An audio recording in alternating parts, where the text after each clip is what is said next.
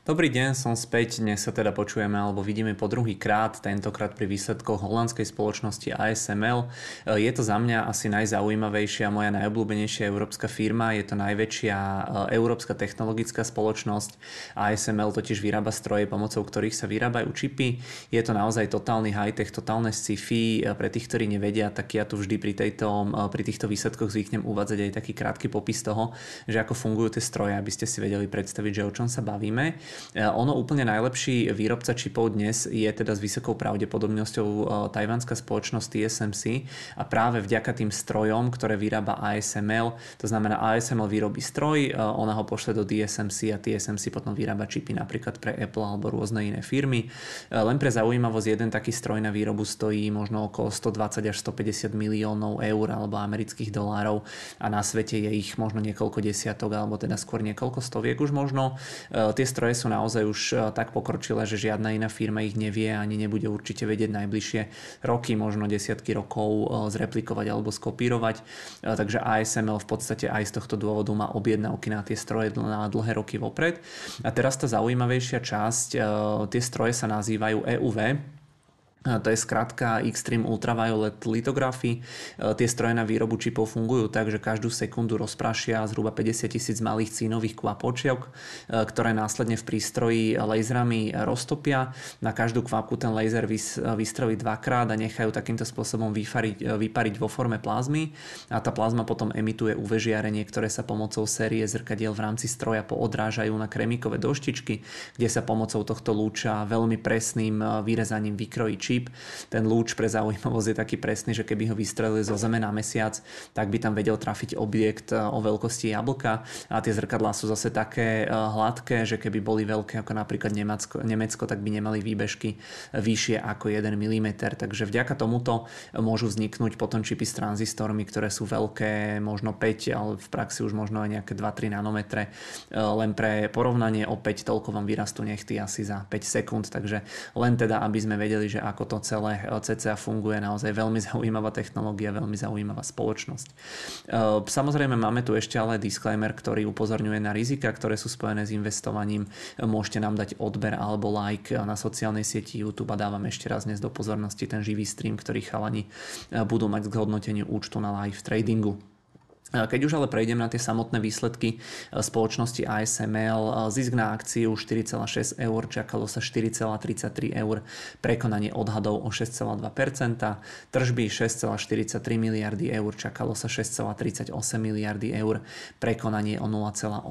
E, medziročne tržby vzrástli o 29%, EPS vzrastol, to znamená zisk na akciu vzrastol o 15%, net income bol 1,83 miliardy, pred rokom to to bolo 1,63 miliardy, hrubá marža 51,5%, mierne to bolo teda nad tým, čo sami čakali, čo sama firma čakala kvôli nejakým vylepšeniam a vyrovnaniu poistenia za požiar, ktorý mali minulý rok v Nemecku v Berlíne. Firma tiež e, zakontraktovala nové objednávky za ten minulý kvartál vo výške 6,3 miliardy e, eur, z toho sú tie stroje EUV, tie, o ktorých som hovoril, to sú také tie najlepšie e, v hodnote 3,4 miliardy eur. Je to mierne nižšia hodnota, kvartál predtým to bolo až nejakých 8,9 miliardy eur, ale celkovo je tam dôležité to, že celkové tie vopred nakontraktované objednávky, objednávky sú na úrovni, alebo teda sú v hodnote 40 miliard eur. Celoročné tržby boli okolo 20 miliard eur, takže v podstate majú už teraz, aj keby im úplne vyschli objednávky, tak na najbližšie 2 roky čo robiť. Za celý ten minulý rok inak mali tržby 21,2 miliardy eur, to je medziročný rast tržieb o 14%, rast EPS-iek bol na úrovni uh, myslím, že 12%, ale to som si nie teraz úplne istý, na to sa pozrieme. Hrubá marža bola 50,5% a net income bol 5,6 miliardy eur. Uh, tržby by mali tento rok vzrásť o ďalších 25% a marža by mala byť 49 až 50%, čo by malo byť medziročné uh, mierne zlepšenie v porovnaní s tým rokom 2022. Na tento aktuálny kvartál by mali byť tržby 6,1 miliardy eur až až 6,5 miliardy eur, hrubá marža 49 až 50% Potom nejaké to geografické rozdelenie, tak zhruba 50 alebo tak tesne pod 50 tržieb majú z Tajvanu, 28% majú z Južnej Kórei, 9% z Číny, 7% z USA, dve tretiny tých tržieb tvorí výroba strojov na výrobu logických čipov, tretina potom na výrobu tých pamäťových čipov. Posledné roky oni potom fungujú tak, že keďže je ten dopyt naozaj obrovský, tak tie svoje stroje netestujú iba u seba v továrni, ako býva bežné, ale hneď po výrobení ich dodajú zákazníkom, aby s nimi mohli tí zákazníci skôr pracovať. To ale vedie k odkladaniu účtovania tržieb, ktoré si firma môže zaúčtovať až potom, keď zákazník dá nejakú definitívnu odpoveď, že tie stroje fungujú tak, ako majú, až teda počase, keď potvrdí, že všetko je OK. Hodnota takýchto zásielok za ten minulý rok by mala byť 3,1 miliardy eur, takže aj toto tam môže mierne skreslovať tie tržby. Inak v rámci toho reportu tam bol celkom zaujímavý komentár, tam hovorili síce že vidia na trhu neistotu, uh, neistotu uh, kvôli inflácii, rastúcim sadzbám, riziku recesie, geopolitike a kontrole uh, exportu napríklad do Číny. To sa teraz posledné mesiace veľmi výrazne rieši, že tie najlepšie stroje nebudú môcť dodávať do Číny. Ale hovorili tam aj to, že tí ich zákazníci naznačujú, že v druhej polovici tohto roka očakávajú oživenie trhu, takže všetko smeruje k tomu, že prvý pol rok tohto roka bude asi dosť nepríjemný pre tých výrobcov čipov a elektroniky, ale že teda tam počítajú s nejakým odrazom časom e, uvidíme, aká bude realita. E, R&D náklady e, za posledný kvartál 965 miliónov eur, administratívne a marketingové náklady 285 miliónov eur. Za ten minulý kvartál odkúpili akcie za 300 miliónov eur vzhľadom ale na tú ich trhovú kapitalizáciu okolo 270 miliard. Je to veľmi zanedbateľné číslo, je to nejakého 0,11%. Dividenda na akciu je približne 5,8 alebo dividendu na akciu zvyšujú o približne 5,8 5,8%. E, teda e, dividenda na akciu by mala byť 5,8 eur, čo je rast o 5,5% a za celý ten minulý rok vrátili vo forme dividend a buybackov akcionárom 7,2 miliardy, čo už je celkom slušné číslo. Je to 2,6% z hodnoty firmy. No a teda tie výsledky za mňa super ako vždy. E, nič negatívne tam asi nebolo, len teda tento rok bude pravdepodobne pre tie čipy taký komplikovanejší vzhľadom na to makro.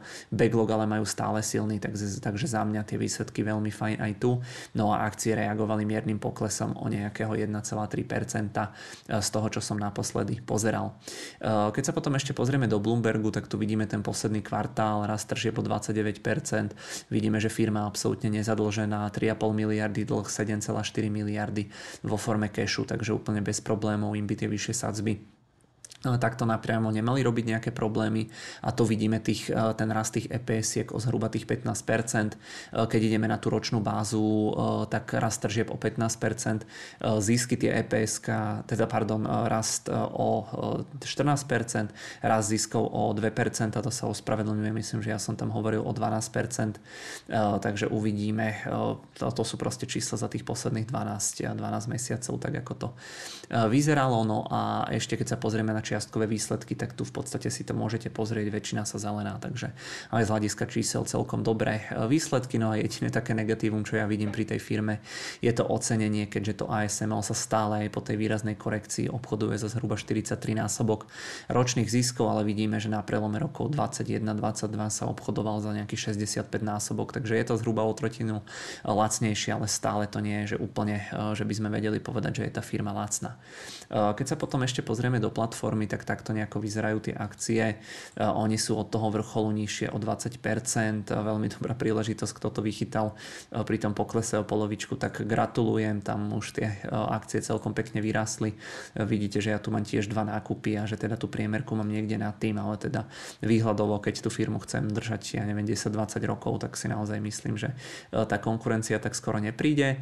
No a potom ešte tu máme samozrejme aj ten ich firemný report, ktorý si môžete pozrieť.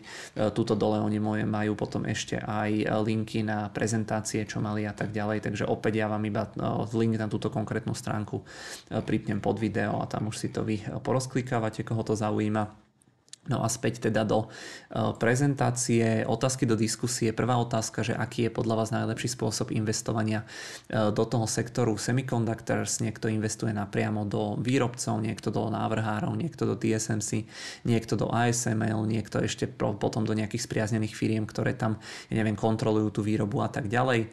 A druhá otázka, že či vám e, príde, alebo či si myslíte, že príde tento rok naozaj veľmi výrazný útom napriek tomu, že všetci očakávajú, že ten druhý pol rok už by mal byť lepší.